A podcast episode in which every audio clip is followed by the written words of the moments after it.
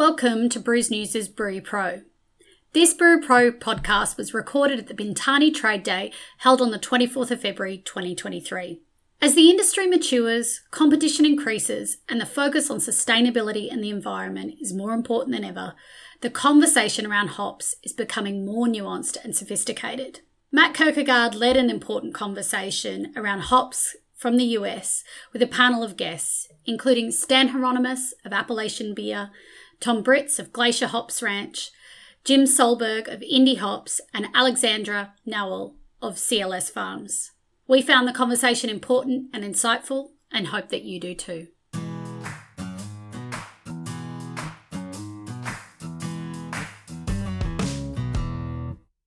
Well, good morning, everybody. Welcome to Bintani. Um, my name is Matt Kirkegaard from Brews News, and I'm here to host the first session, which is uh, it's, it's billed in the program as the US Hop Cross, but it is the US uh, Hop, Hop Masterclass. I think we've got four amazing guests to speak to.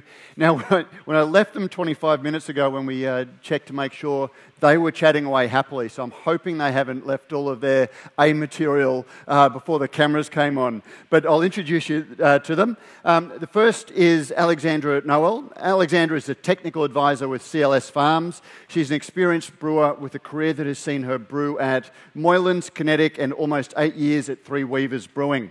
Over the course of her career, Alexandra has developed a special interest in raw ingredients in the supply chain. And if you'd like to hear more about Alexandra, uh, she recently featured in a podcast called Brewer to Brewer from All About Brewing in the US, where she was interviewed by our own uh, Scotty Hargrave. And it's a great chat talking about uh, a lot that's going on in the world of brewing. Our second guest is Stan Hieronymus, who I'm sure is a name that is uh, very well known. He's the author of many books, including For the Love of Hops. Um, from a beer journalist point of view, he is the beacon of specialist reporting in the brewing industry. Um, and I would highly recommend signing up for his Hop Notes, uh, which is a free newsletter you can get from his uh, website, Appellation Beer. Our third guest is Jim Solberg from Indie Hops. Uh, Indie Hops launched a hop breeding program at Oregon State University in 2009, which grew to include Oregon's first post farm processing facility and an experimental hop program. And finally, uh, Tom Britz from Glacier Hop Ranch. Uh, Glacier Hop Ranch began in 2012 as the first commercial hop yard in Montana. It has since evolved to become a global dealer of premium processed hops. Now, uh, welcome, w- welcome to the four of you. Uh, thank you very much for joining us uh, late on Thursday afternoon, I believe. Glad to be here. Absolutely. Now, that my pleasure. With hops, there is so much that we can talk about, but in many ways, brewers and consumers drove embracing the impact of hops in beer is what sparked the craft beer revolution, and uh, we've seen it evolve um, rapidly over the last 20 years. As the industry matures, increased competition amongst brewers, the changing economic conditions, and the growing focus on environmental sustainability, the conversations around hops are changing, and I would argue that the conversations are becoming much more sophisticated. So, Stan, I might throw to you uh, to begin with. Um, and just talk, your Hop Notes has captured some of the huge uh, uh, research changes and the growing research that we've seen in hops. And uh, we've moved from just throwing more hops in for dry hopping for impact in hops to really understand some of the chemistry of hops. Is that a, a, a fair place to start? Um, understanding and sometimes misunderstanding, but yeah. Um, it's, it's only 20 years ago uh, that a researcher in Japan identified thiols uh, as an important um, aroma flavor additive. Um, and tying that in, as a matter of fact, to uh, uh, Sauvignon Blanc grapes and the compounds in those. And, and that kicked off um, a lot of research, but it, it took a while, uh, like almost another 10 years before that was looked at seriously. And then the next round is identifying hops where those compounds, thiol compounds, are available. Um, and then a third round identifying hops where they might be in a bound form. So it's going to take something uh, different to free them. Uh, and we're, we're kind of at that point right now. Uh, for people down under, the unfortunate thing is the development of modified yeast, which uh, are only available in the United States right now. Um, the people producing those are working on it, getting at least some of them okayed uh, to ship to New Zealand and Australia, and working with those two countries together. And I will encourage uh, the, the, four of you, if, if, if, anyone likes to weigh in on any of the questions, please uh, jump in um, rather than waiting for, for, a question. Jim? Were, were, were you, oh, no, no, I, I just was changing positions there. Alexander is a brewer who uh, you know, has stepped into uh, the, the, the hop industry. What are you seeing on farm in terms of the way that farmers are approaching the flavour impact and the aroma impact of hops in the farm, in, in the hop fields? So, I mean, obviously, we can step that back from the field to what decisions are made into what is actually planted in those fields, mm. right? And that's absolutely driven to a degree by brewer demand, whether that's in the aroma side or the alpha side. So, really, it's it's absolutely following the trends of what's going on and working kind of in, in tangent with breeders as well to decide what's exciting and what can actually be brought onto the farm and grown there. Um, aside from that, though, there's been a major play towards looking at new varieties with strong agronomics so that sustainability is something in addition to sustainability in your brewery, sustainability as a, a farm operation, but choosing sustainable hop varieties that yield well to the grower themselves. Because when it comes down to it, I mean, as a brewer, we understand our breweries are businesses, but the farms are businesses as well. And we can grow these really amazing hops that smell great and are impactful in beer, but if they're not sustainable at the business level of the farm, they have they won't survive. Farms themselves won't survive. So I think at CLS personally, we're looking at aroma first, right? Um, we're very quality driven in everything that we're doing on the farm.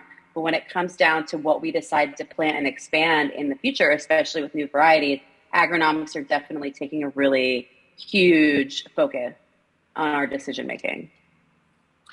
I could add something to the agronomics piece. Uh, talked to a lot of farms, and the you know it's it's it's uh, it's a combination of things. So what what's your yield um, of a desirable uh, profile of uh, sensory profile, tending to be uh, aroma hops more so than than uh, alpha hops. But what's the resistance to mildews, downy mildew, powdery mildew, or uh, other bugs in other parts of the, like down in southwest Idaho, for instance? And they're susceptible to a different um, parasitic grub.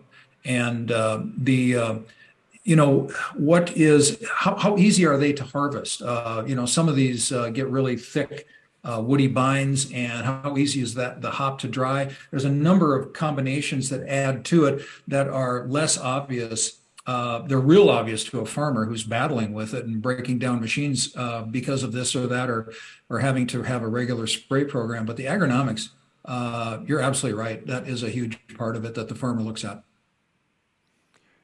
Jim, you're involved in a lot of research. What are you seeing in, in the research stage of the uh, hop evolution?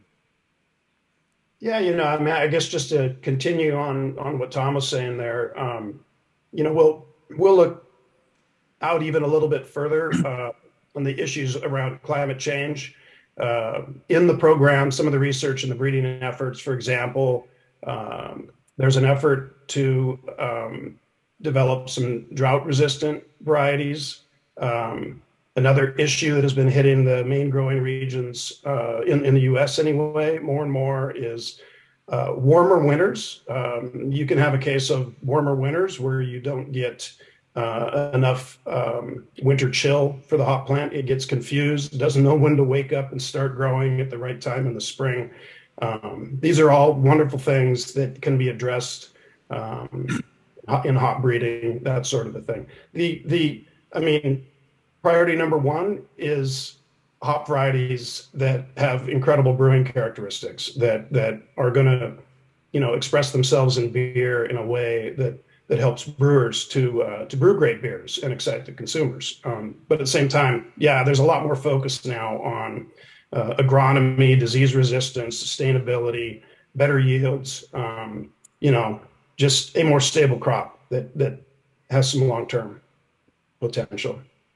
I want to piggyback on that, if I may. Um, I had the opportunity to join a group at the German Hop Institute right before drinktec in September, right as they were going on at harvest, and uh, had a, a, quite a dialogue with Walter Koenig, who runs the uh, German Hop Institute there, and the efforts that they are going through and have been going through to uh, develop drought-resistant, heat-resistant uh, varieties. Um, you know, last year was one of those years where they needed to irrigate uh, but uh, I think that's happened twice in the last five years that I can think of.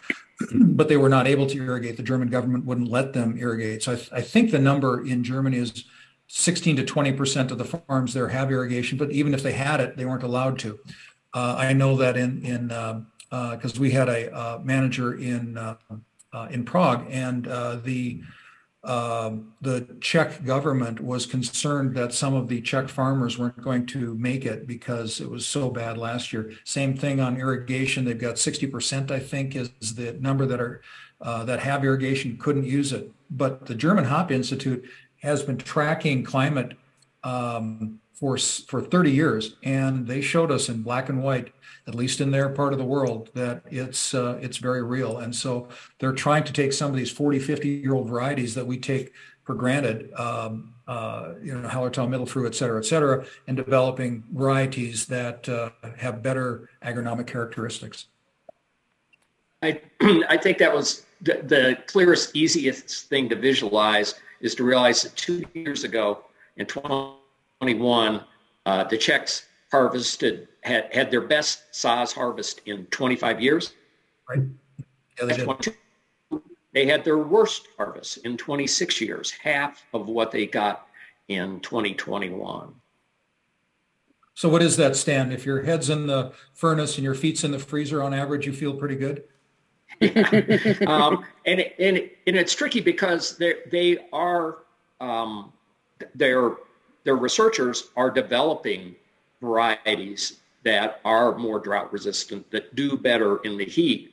But so far, the growers have not moved to those. And you got to suspect part of that is because brewers are not moving to those as well. The, the brewers also have to embrace uh, these better agronomics as well. Completely you can agree. brew whatever you want, but if no one wants to brew with it, then yep. you're going to sit on them for a long time. And I imagine that's one of the great challenges. Uh, maybe throw this one to, to, to Jim to kick this off. Is a lot of the hops that have come on and been launched in the last two or three years have had a 12, 13, 14, 15 year development phase. And the issues that brewers are confronting now are different than the ones that were kicking off uh, when those uh, hops would have been first crossed what are the conversations now around the agronomics versus the flavour impact in beers? Well, I mean, for us, you know, like I mentioned earlier, the the the brewing character, the flavor and aroma contribution is the the first hurdle that you have to, yeah, that's a box you have to check. And you know, so when we started the program in in 2009, that that was the goal. Um, I mean, that wasn't terribly long ago, but at the time, most of the folks here would remember. Um, really all hop breeding was focused on alpha, and uh, even the the smash hit um, flavor hops that came out of that, like Citra, they were bred for alpha, and uh, they came out and eventually were found to be useful in a different way, um, extremely useful. And so, you know, we we figured that eventually the craft industry um, would expand, and there would be a lot more breweries, and you would need um, more unique flavors. Uh, there'd be a greater need for differentiation for breweries uh, of flavors. And so, you know, we were looking for unique flavor profiles uh, from the beginning. And so that never really changed. The, the challenge is when we started, I mean, our first big launch was Strata, which has been very successful, but, but it only had one year in the market before the pandemic hit. And, you know, all these challenges for the brewing industry started hitting. Um, you know, it powered through that fairly well. But, uh, you know, we're still, you know, the entire industry is still kind of grinding around trying to find, uh, you know, where things are going and get things balanced again. Um, so, uh, so yeah, I think what's become the bigger challenge for us is managing supply. Um, really, really kind of being able to, um, along with breweries, try to figure out where things are going. Alexandra, you raise the issue of you can grow anything that you want, but brewers need to want to use it. Um, I guess ultimately that passes downstream to the consumer. The consumers want need to want to buy it um, for the brewers to make it. Is, is it a is it, how do we steer the market so brewers can be mindful about the ingredients that they use? Well, okay. When it comes down to it, some you can't drink a beer unless it's been produced for you, right? Yep. So, to a degree, it is our job as brewers to provide something that can, the consumer wants. I don't think that someone woke up in the morning and they said, "I really want to drink a hazy IPA," let's make this like the the biggest winning thing since like the standard West Coast IPA. It was it was brewed that way. It was it was intentionally produced by a brewer and presented to a consumer, and it caught on that way. So really, it starts with the brewer in the brewery. And you know, when it comes to new hop varieties, a lot of times these these newer varieties, it takes one or two larger breweries to put it into like one of their year-round beers, and that can create a massive amount of success around a variety. Strata specifically I mean, as a brewer has been around for quite some time, that's one of the more unique proprietary hops that I had come across in a long time. And I think, you know, that hop has been so successful because it's provided something different to the brewer that we've then brought down to the consumer who now understands what strata is. But, you know, there's, I guess, looking at American culture and what Americans drink as beer and, and the fact that, you know, now most Americans understand what a craft beer is or what a hazy IPA is. You know, we've always been kind of inclined towards the sweeter things, fruitier things. And so I think that's why hop breeding has gone in this very tropical, fruit forward direction. Um, sure, as brewers, we're kind of like perpetuating this concept of what they want. But if you want to talk about like how to appeal to the consumer, it's not the consumer, it comes out, it's out of the brewery. So it's up to the brewer to decide what they want, put it in a recipe, and present it in the right package to the consumer. Stan, I saw you nodding there. Was there something you wanted to add? it's funny, uh, 10, 12 years ago, talking to Tony Lutz, who's the hop breeder in Germany, who said at the time, you know, his job is to look that far forward, have all these things to choose from. And when a brewer comes in and says, I want this flavor, he can say, yes, I have this right here. Uh, but the other change is how broad, how how much of that is going to end up planted. And, and Jim and I were talking about this a couple weeks ago, as a matter of fact.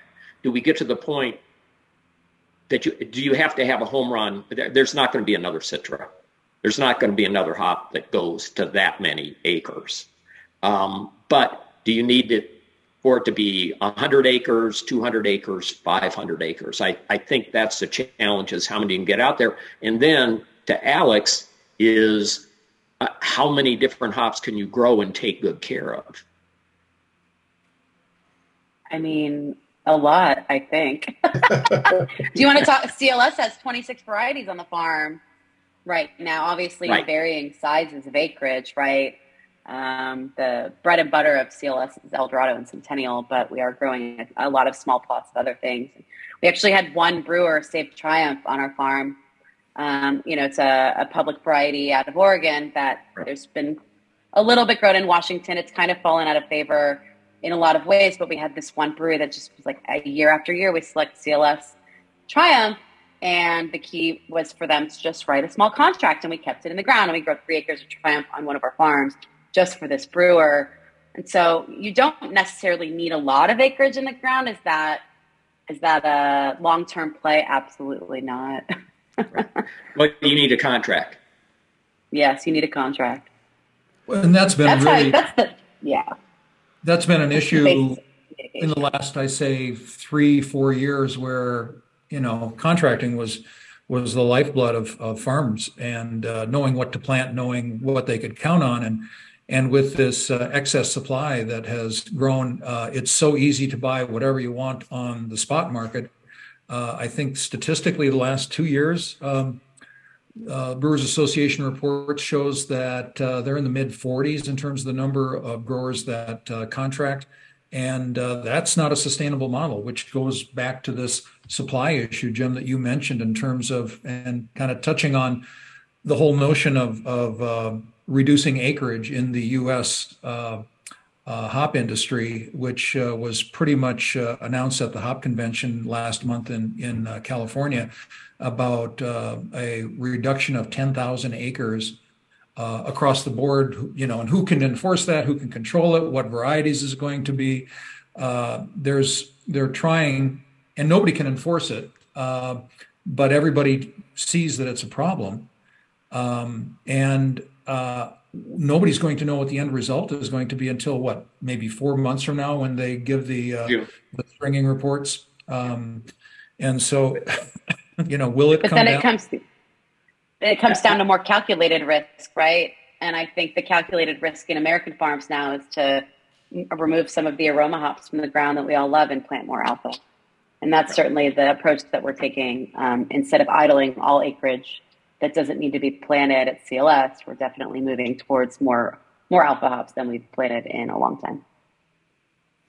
Stan, it's going to be really interesting sorry, to see how it all shakes out. The proprietaries um, and versus the public varieties, alpha versus aroma.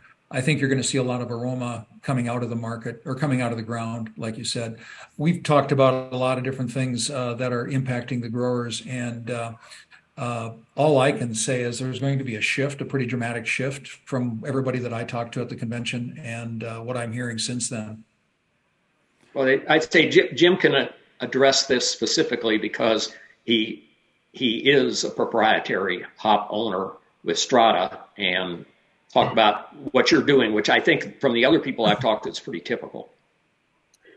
Yeah, it's it's a case where um, and it was hard to foresee some of the things that happened with the pandemic, the war in Ukraine, the inflationary pressures, um, you know, the strengthening U.S. dollar, and the impact that has on exported USA grown hops, et cetera. So, you know, long story short, I mean, the market, you know, we, you know, we're we're lucky that we launched Strata and it's very successful. It's relatively new. It's still a growth hop, um, but it's not going to grow as fast as we thought during these during this rough patch, basically. And so, yeah, you know, you, you get into a case like that, and there's just no way around um, cutting way back. You know, we call it idling some acreage, and so we're not going to take it out of the ground because in the long run, the demand we feel is going to be there. Um, but we work with the growers, and we say, hey, we we you know we're overshot. We have to idle. Uh, you know, 30% or so of the acreage. And um, they'll take care of it still. We'll compensate them for, you know, watering the, the plants and keeping them free of mildew, sort of a thing.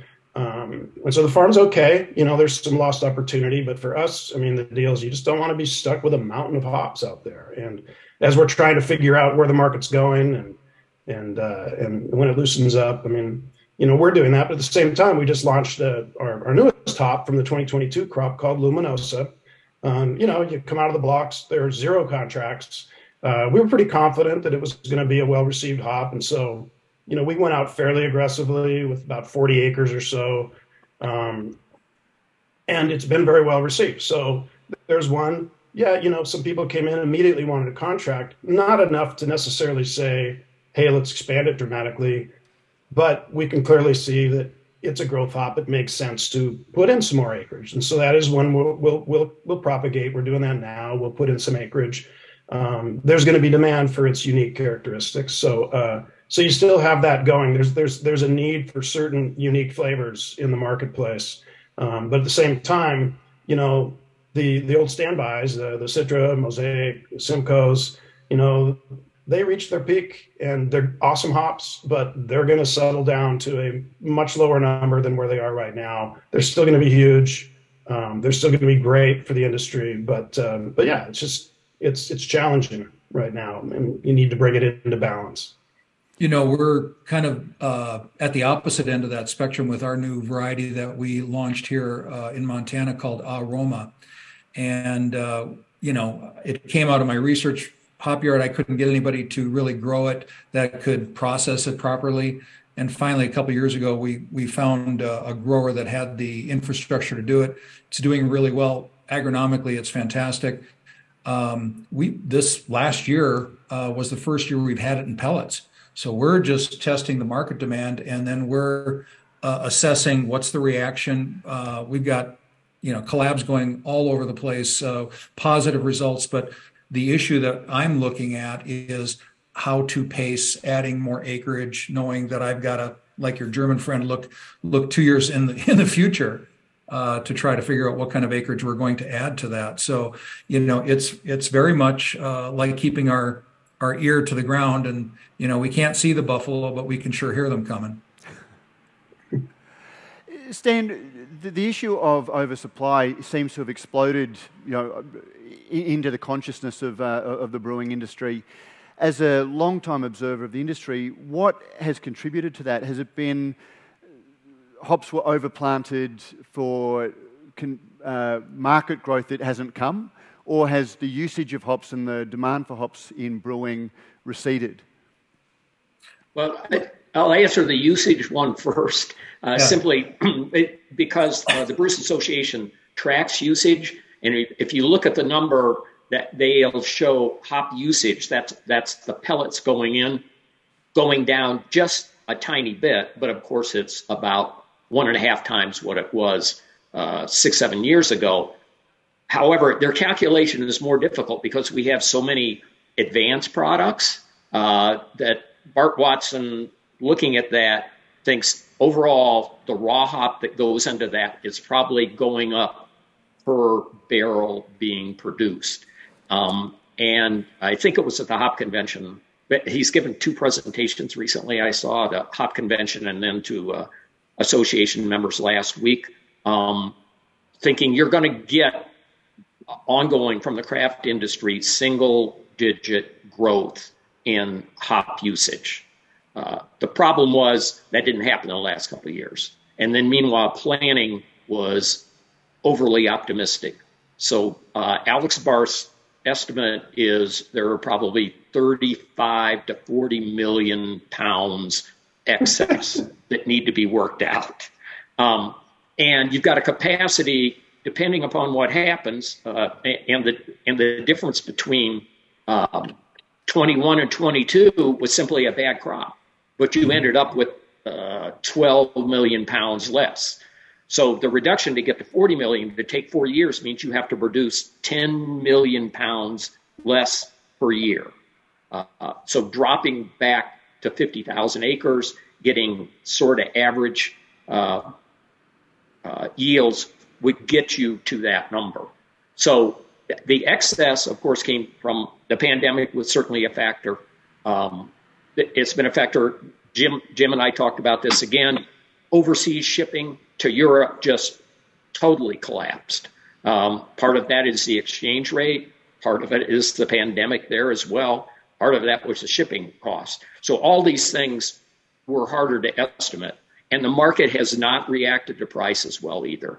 Um, so talking to a couple dealers who, who were saying, you know, in in the last six months or so, so it took a while that brewers are, are turning to more often asking for hops that are less expensive, which often means the, the public hops.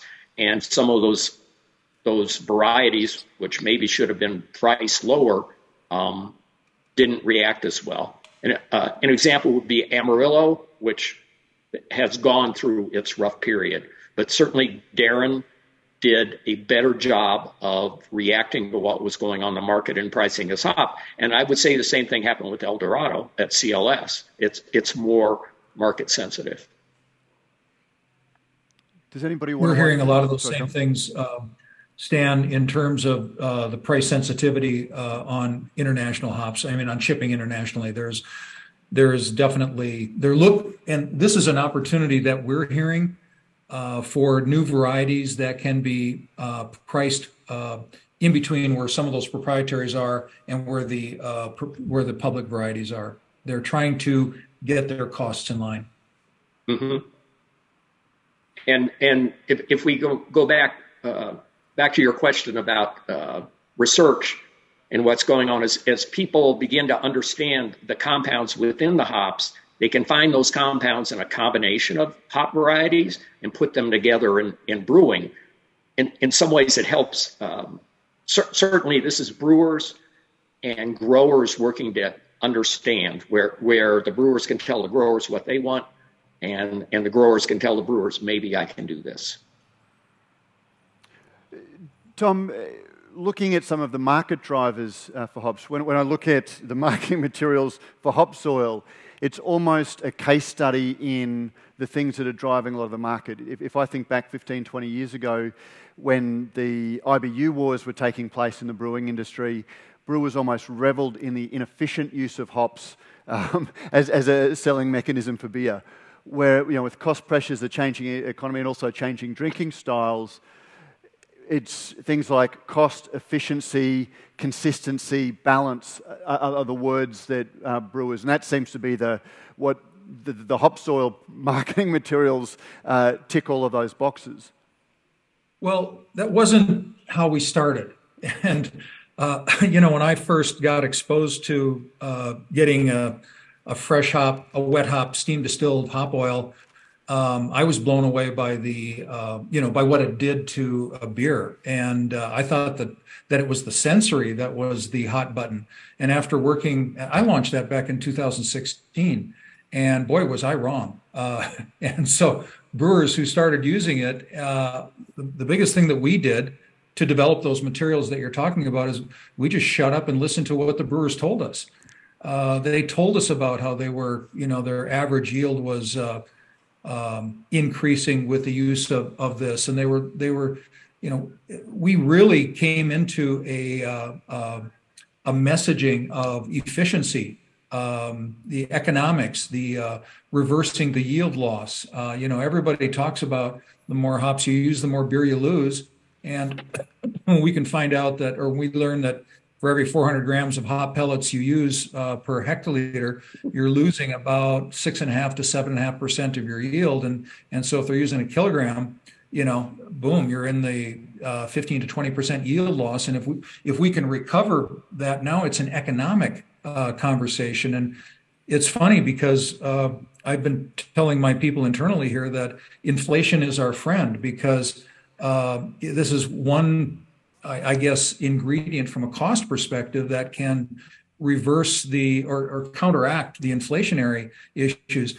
Another thing, when I started out with that, um, I had, I mean, this was a this is a real typical brewer that I would talk to. We're traditional brewers, and we only use hop pellets or whole leaf or something like that. And brewers were very resistant to extracts.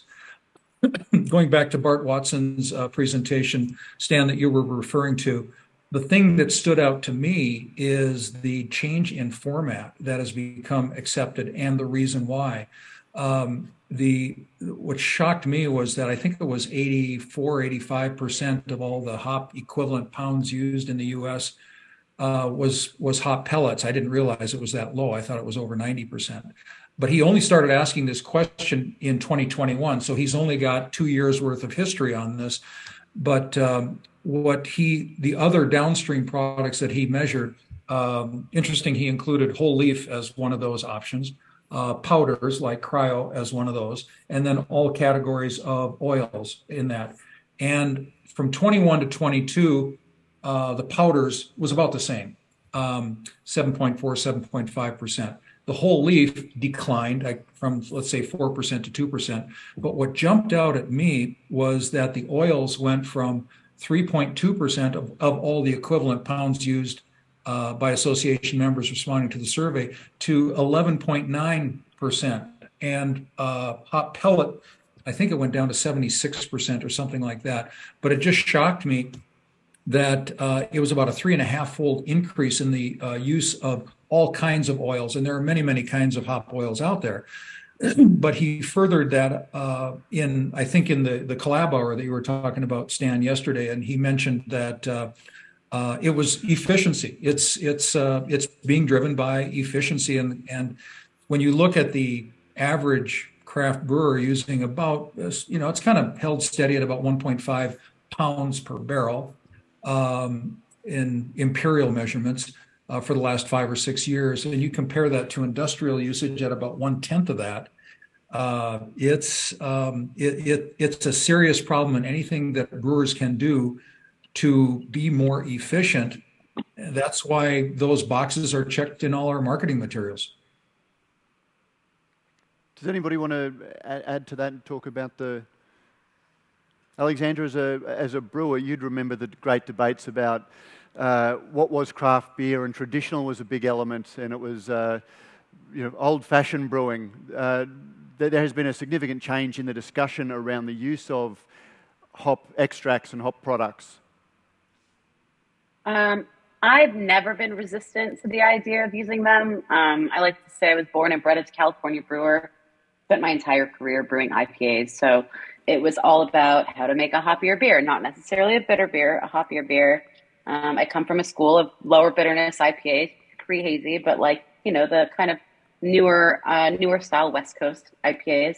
Um, but I still remember, I mean, it wasn't that long ago, probably what, six or seven years ago when cryo was being piloted as just a powder, right? And it hadn't been pelletized yet.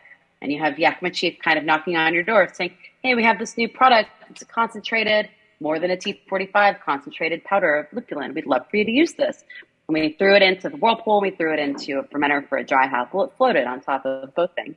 It was impossible to homogenize into the wort and into the beer. And we're like, well, this is great. This is fantastic. This isn't going to work. Um, I think a lot of people gave them that same feedback because they pelletized everything shortly after to use a little bit of weight. Um, but I've really loved seeing one, it's so because I've mostly worked for small breweries, yield is amazing to see.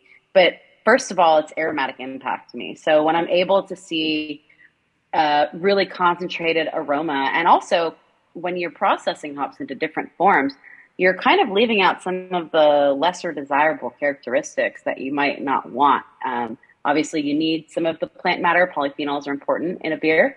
However, you know, stripping some of those things out, you were able to get these more concentrated characteristics. And so that's what always uh, really excited me about advanced products of all kinds. Um, you now have more of the liquid additions and you have some brewers playing around with terpene additions and it, you know, which can be a little over the top, but whatever you could provide to me as kind of like a palate as a brewer, um, I was always on board uh, for all of that. And so it doesn't it doesn't surprise me to see that it's been uh, adopted so readily. Obviously, the yield increase is pretty great when you know you're a large brewery. Two to three percent really quantifies itself quickly, but that was never necessarily my focus. Jim, the access the access that brewers have to new ingredients and new techniques and a better understanding of the product that Alexandra alluded to seems to be coinciding with a consumer trend towards drinkability and a change in the approach that they're looking for in craft beers. Are you seeing that in, in, in the US? Yeah, no, I, I, think I think the uh, they do use that term drinkability a lot now, and I feel like we're seeing that. I, I you know, craft brewing here had a ton of success in aggressively hopped beers. Um, and those aren't going away. I mean, that's a particular consumer, and they love their heavily hopped beers, and they drink a lot of them. Um, and it really was a great driver of the craft industry and the hop industry, frankly. But um, but yeah, I think that there's a broader audience out there that we're kind of getting tuned into. I mean, you know, the hazy thing, you know, like was mentioned earlier, you you you know, it just proved what you know other industries already knew. People like smoother, you know, less bitter uh, flavors in a lot of in a, in a lot of uh, beverages, and that, that proved true in in beer. There are a lot of people who prefer that, and it's great because it's kind of opened up a whole nother spectrum of potential consumers for for beer, um, especially in craft. So um, so yeah, no, I think I think that that's happening. I think there's more interest in um, you know lower alcohol beers that are flavorful. Um, you know, that's not you know necessarily. I think it's an additional thing, and so that does still help. I mean, the hop industry loves to see you know four pounds per barrel going into IPAs kind of a thing. But I think you know for the industry overall, it's super healthy to have some lower alcohol options that are flavor flavorful and unique to craft. Um, so it's really nice to see that. I, I think you know we we kind of focus on hop varieties and having kind of smoother characteristics. Um, you know, bright, fresh flavors, but smooth, accessible, um, accessible to a wide range of uh, consumer palates. And uh, so, you know that that and just you know on the on the downstream products. I mean, it has been great to see all the options that are out there. I mean, it's it's kind of difficult to navigate. I mean, there's so many different downstream products now. They all kind of have their place. Um, but it's it's fun for brewers to figure out where they help. Um, you know, we kind of like to start with uh, you know the T90 pellet. You know, we kind of we jokingly refer to it as a T99 pellet because it it, it has over 99% of the natural hop cone. And we kind of like to start there because with new varieties, it it does express the full spectrum of natural flavors that come come from a new hop variety. And you know, so it's kind of nice to get started there, um, get that established. Uh, but then, you know, I mean, our neighbors at Crosby Hops have developed another uh, cryogenic lupulin pellet called CGX. And so we've worked with them to go ahead and make Strata available in a cryogenic form, um, in a concentrated pellet, with, which I think is great, you know, combined with those T90 pellets as a platform uh, to come in and, you know, punch up character a little bit and gain some efficiencies. I mean, why not? You know, it works nicely. So, yeah, the drinkability thing I think is good for craft. You know, thank God the bitterness wars are gone. And uh... when we talk about drinkability, though, I think you should remember again, we'll invoke Bart Watson's name, uh, where he's looking at IPAs and hazy IPAs. The growth in the IPAs and hazy IPAs have higher alcohol, as a matter of fact. Alcohol is a good carrier for flavor. That's part of it, flavor and aroma. Um, and maybe, unfortunately, I don't think anybody's proven this, but when consumers look at what they're getting, um, they like the idea they're getting more alcohol for their buck. So uh, interest in higher alcohol beers is not going away. Well, I guess that's one of the things that's always differentiated the Australian and the US markets. Our tax regime punishes higher alcohol, and uh, yes. Uh, consequently, yes. our, our industry, and, and, I would argue that Australian brewers are some of the uh, most innovative when it comes to lower alcohol but flavoured uh, beers that sets them in good stead for some of these trends that we're talking about. Does anyone have any observation on, on, on that, the way that that cost pressure may have driven the, the, the use of hops? Or lack of pressure, you mean? Basically, that's what, that's what sets the U.S. apart from many other yeah. countries because you don't have higher taxes for higher amounts of alcohol. And plus, yeah. we're yeah. just generally drunks. I think where you've seen more of the pressure uh, to reduce hop use is through um, for any brewery that's packaging, and most breweries throughout COVID had to start packaging. The increase in your materials on package side, aluminum, paperboard, plastics, really malt. In addition to that, remember we all use malt in our beer. Um, we had a terrible U.S. crop, and uh, malt has skyrocketed. Everything's really increased in cost, and it's it's outpaced inflation in a lot of ways. And so, you know, you have a brewer that has to make a decision. You, you have to put the beer into a can, which usually has to go into a carton of some kind.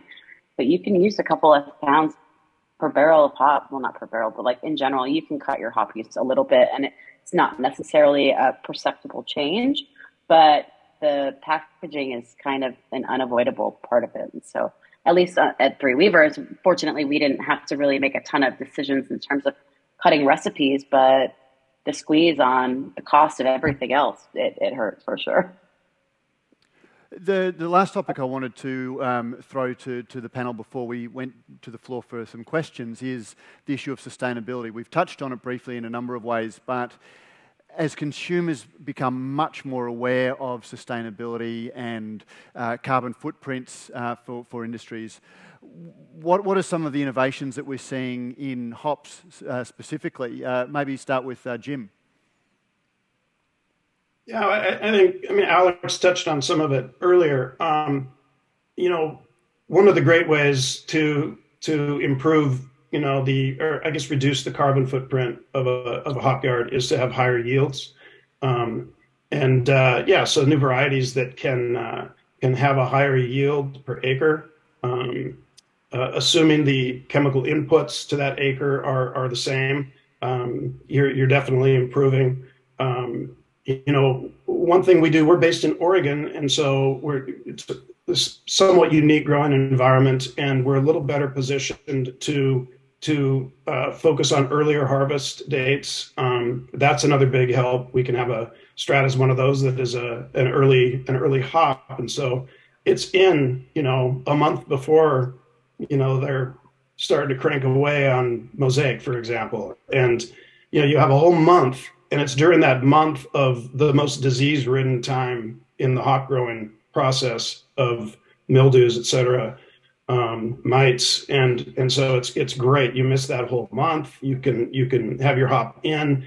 It's healthy. Um, uh, you know, disease resistance, uh, pest resistance. Those things contribute tremendously because again the farm can reduce their chemical inputs and what they're having to do to protect those plants and so yeah those are the main areas of focus on uh, from a sustainability standpoint i think consistency of the character plays to that as well because if you can i mean the, the, the more accurately you can be you know producing you know if you're not overproducing that helps a ton i mean if you're having to overproduce and end up composting you know a significant percentage of hops, that's working in the wrong direction, right? And so if you can uh, be consistent with the character, uh, consistent with uh, you know the the the performance, uh, some varieties are all over the board, and it is so hard to take a variety that is going to be you know 2,500 pounds per acre this year, and then 500 pounds per acre next year. It is almost impossible to manage that. So so focusing on on those areas is is is really the the main area that we look at at with respect to sustainability. You know, yeah, like I mean, to... chemical inputs, right? Sorry, chem- chemical inputs are really the single largest cost behind labor on our farm, and uh, when it comes down to it, you reduce that.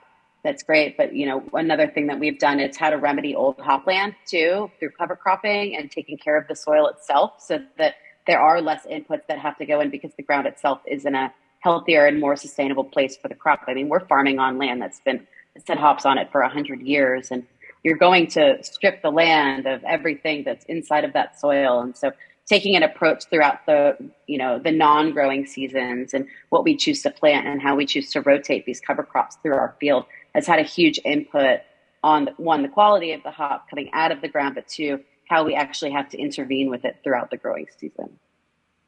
One thing I'd like to add is that last year, last a year ago, January, the Hop Growers of America, um, they shared with us the first life cycle assessment, uh, greenhouse gas emissions and uh, uh, uh carbon um, in in the whole production cycle of uh, of growing hops. And uh, there were a few things that um, in that presentation that I thought were kind of eye opening. some of them, I guess, in hindsight, make perfect logic, but in the whole from from planting and the emerging from the ground all the way to harvest and uh, processing, pelleting, packaging, that whole range. uh, 90% of the greenhouse gas emissions came from the growing, harvesting, and kiln drying of the whole of the whole leaf hops.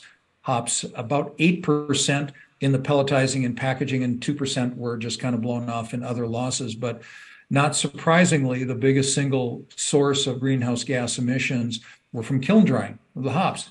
That kind of made me open up my eyes and say, well, wait a minute, with our hop oils, we're bypassing that whole uh, step. And what does that mean? So we had to do a deep dive to find out, well, how does how does that compare with our steam distilled hop where we're doing that? So we ran the analysis uh, of that. And what we found is that because of that, now we still have to run a steam boiler with natural gas, and uh, to create the steam to do that. So it's not 100% offset. But when we did compare side by side, we found out that the production of hop oils, uh, the the greenhouse gas emissions was almost 47% less. Now the question, so we found that that's a fact. Where does that message? Uh, where does that play well? It plays really well in Europe. They're very very conscious of it. I don't find that message plays as well here in the States. I don't know how that message plays uh, in, in Australia, but I'm finding that there are some areas where they will talk the talk, but uh, they won't walk the walk. I've talked to one large, I can't remember who it was, and if I did remember, I couldn't tell you any or wouldn't tell you anyway. But uh, it was one of the uh, big five uh, beer companies, and and uh, the fellow mentioned, "Yep, we've got our sustainability. We're going to get to net zero by 2030." And he shook his head and he said, "We have no idea how we're going to get there." So, um, you know how how to take these issues of sustainability from the hop growers and producers all the way to the brewers so that it's quantifiable um, and and and the consumers respond to it brewers respond to it. I mean you can come up with lots of different ways but it has to be meaningful. And like everybody here has been talking about somebody has to buy that uh, that argument. Somebody has to buy that story and to where it really really matters. And one is cost reduction. That's important. That's that's an easy message. But in terms of we're reducing greenhouse gas emissions that has to be an important story to everybody Stan, last question before we go to questions. I think it's, I'm not sure if there's even an answer for it, but hearing those challenges with sustainability uh, in, in the product versus what consumers expect from the beer, how do we uh, ensure that we're delivering uh, hops that deliver the flavour but also have that sustainable uh, element to them? It, is, is it better understanding the chemistry of hops that we started the, the, the chat talking about? Well, if you're willing to wait 15 or 20 years, um, which we're going to have to wait a certain period, um, the understanding of the genome is is advancing quickly. So you, you'll just be able to start with a great base towards sustainability. And this goes to certainly, um, I guess we were talking about irrigation among ourselves uh, before we started, but if you worry about climate change, that that's and how heat resistant the hops are, things like that. You think about the hops of the future.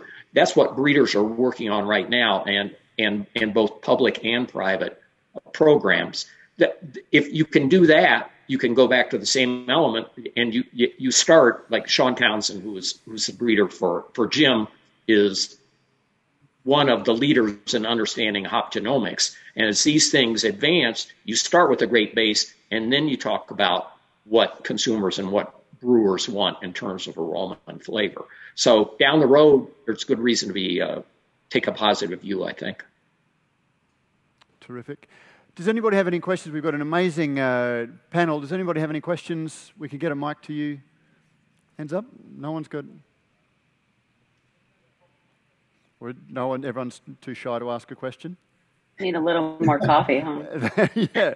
Too early in the day, not enough beer. Yeah, it's about time for beer for us here. yeah, it's shy, uh, shy, Australians. That's an oxymoron. The, the, pubs are open here, but I'm not sure. I think everyone's still got a coffee in their hand. So I, I guess before we let you go, does anyone, have, do each of you have a final thing you'd like to say about um, what we're seeing in, in hop development or hop usage in beer? Jim. No, I you know I would only want to say to the to the group there that uh, you know keep charging ahead and brewing great beer, keep the industry going, keep it interesting, bring more consumers into it, and uh, use as many hops as you possibly can. Alexandra, it's twofold. Don't forget about public hop varieties because they're your friend, and write contracts, please. It'll help. Terrific, and Tom. You know, uh, the folks at Bintani uh, are very sharp. Uh, they've got uh, a good variety of different products, uh, downstream products, as well as uh, new products. Um, you know, refer to them for technical advice. they can um, introduce new things to you that will be helpful, useful, innovative, and make you all better brewers. And Stan. I think the more time that brewers and hop growers spend together, uh, the easier it is for them to make advances and understand what the other ones want.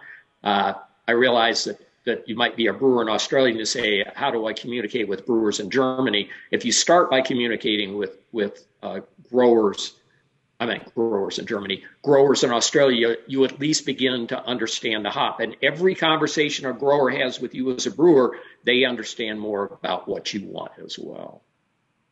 That's great advice. Well, Jim, Alexandra, Stan, and Tom, thank you very much for giving us uh, part of your afternoon as we uh, kick off the uh, day of education down here. Thank you very much for joining us. Okay, have, have a, a, round of applause. a good day of learning. Yes. Uh, adios, everybody. Adios. Bye. You. Thank you so much. Thank you. All right. Okay, bye.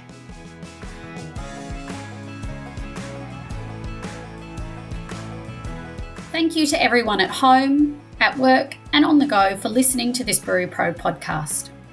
If you enjoyed this content, we would appreciate it if you could rate and review the podcast in your app of choice.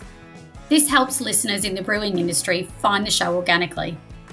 If you have any questions, comments, or episode ideas, or just want to get involved, head to our website, brewsnews.com.au. We love hearing from you all.